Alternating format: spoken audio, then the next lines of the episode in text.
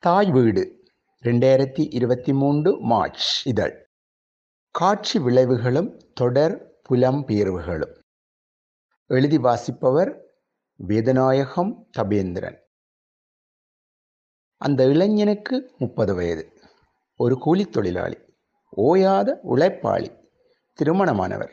அன்றாடம் உழைக்கும் பணத்தில் சீட்டு பிடித்தும் வேறு வழிகளில் சேமித்தும் பல லட்சம் ரூபாய்களை வைத்திருந்தார்.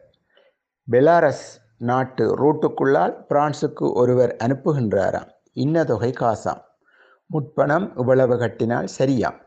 மிச்சக்காசு போய் இறங்கியவுடன் கொடுத்தால் சரியாம்.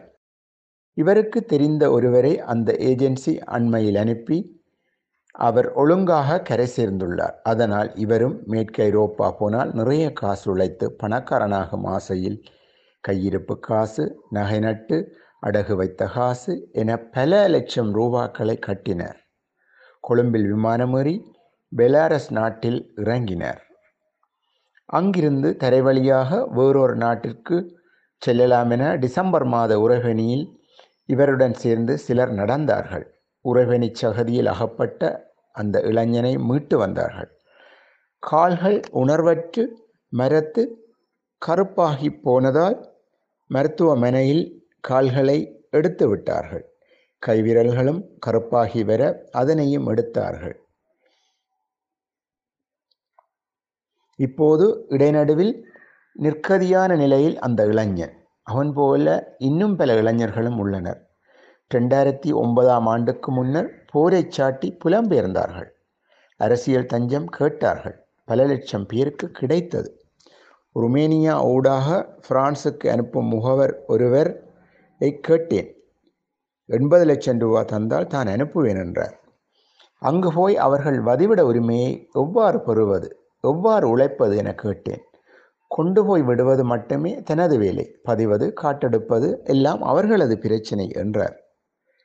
லட்வியா லித்வேனியா ஹங்கேரி நாடுகள் செங்கன் விசா வலயத்தினுள் வந்துவிட்டதால் அங்கே அனுப்பி புலம்பெயர்வுகள் குறிப்பிட்ட காலத்தில் தாராளமாக நடந்தன. நாளடைவில் அந்த வழிகள் அடைபட்ட பின்பாக பிலாரஸ் ருமேனியா போன்ற நாடுகள் ஊடாக தற்போது புலம்பெயர்வுகள் தொடர்கின்றன. வெளிநாடு போனால்தான் வசதியாக இங்குள்ள குடும்பங்கள் வாழலாம் என நினைப்போர் அதிகம். காரணம் புலம்பெயர் தேசங்களிலிருந்து விடுமுறையில் வரும் பலர் நடத்தும் டாம்பிக கொண்டாட்டங்களும் அவர்களது உறவினர்களின் உயர்தரமான வாழ்க்கையும் ஒரு காரணமாகிவிட்டது. வெளிநாடுகளிலிருந்து வருவோர் அங்கு கடன உடனப்பட்டோ அல்லது சொந்த காசை கொண்டோ இங்கு பல லட்சங்களை வீசி எறிந்து ஆடம்பர கொண்டாட்டங்களை நடத்துகின்றனர். யானை மீதேறி மணமகள் போதல். மங்கை பருவமடைந்த பெண் பிள்ளையை ஜானை மீது ஏற்றி அழைத்து போதல். பல்லாக்கு மீது ஏற்றிச் செல்ல.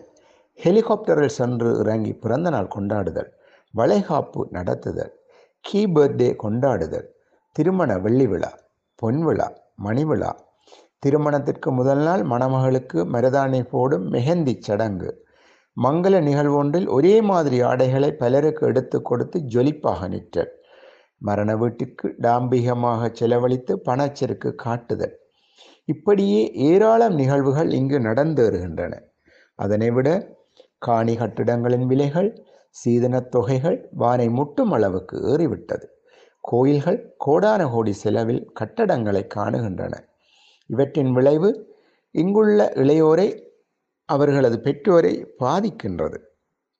தங்களது பிள்ளைகளும் வெளிநாடு போனால் மிகவும் ஆடம்பரமாக செலவழித்து தாமும் வாழலாம் என சிந்தனை வயப்படுகின்றனர். வெளிநாட்டிலிருந்து வரும் சிலர் இன்னொரு வகை ப பம்மாத்தை விடுகின்றனர். இருபது வயதை கடந்த இளம் பையன்களாக பார்த்து உன்னை அங்கு நான் எடுக்க போகிறேன் அங்கே போன பிறகு விசா அனுப்புகிறேன் என்பார்கள். அதனை நம்பி இங்குள்ள இளையோர்கள் வெளிநாட்டிலிருந்து வந்த உறவினர்கள் நிற்கும் நாட்களில் காலை மாலை இரவு ஏமம் சாமம் எல்லாம் கேட்கும் வேலைகள் எல்லாம் செய்து கொடுப்பார்கள். செலவில்லாத ஒரு கூலி வெளிநாட்டவருக்கு கிடைத்திடுவார். பின்பு வெளிநாடு போன பின்பாக ஸ்பான்சர் செய்து எடுக்க முயற்சி செய்தேன். சரிவரவில்லை இப்போது உக்ரைன் அகதிகளுக்கு முன்னுரிமை கொடுக்க சொல்லி எமது நாட்டு அரசாங்கம் சொல்கிறது என கதையளப்பார்கள்.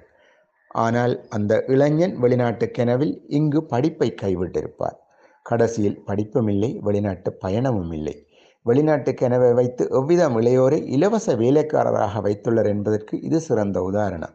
முதியவர் இறந்தால் ஒரு மனிதன் இறக்கின்றார். இளைஞர் இறந்தால் ஒரு தலைமுறை இறக்கும் என்பார்கள்.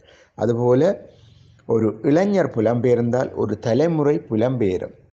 இளைய சனத்தொகையின் புலம்பெயர்வும் போர்க்காலத்தில் இடம்பெற்ற புலம்பெயர்வும் பலவித விளைவுகளை ஏற்படுத்தி உள்ளன.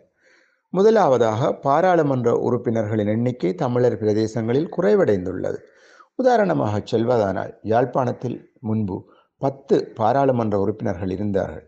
இப்போது இவ்வெண்ணிக்கை ஏழாக குறைவடைந்துள்ளது. இதனால் அரசியல் பலவும் அபிவிருத்தி நிதி பங்களிப்பும் குறைவும் நடந்துள்ளது. அதுபோல உயர்தர பரீட்சையின் மூலமான பல்கலைக்கழக அனுமதி எண்ணிக்கையும் மாணவர் தொகை குறையும் போது குறைவடைகின்றது.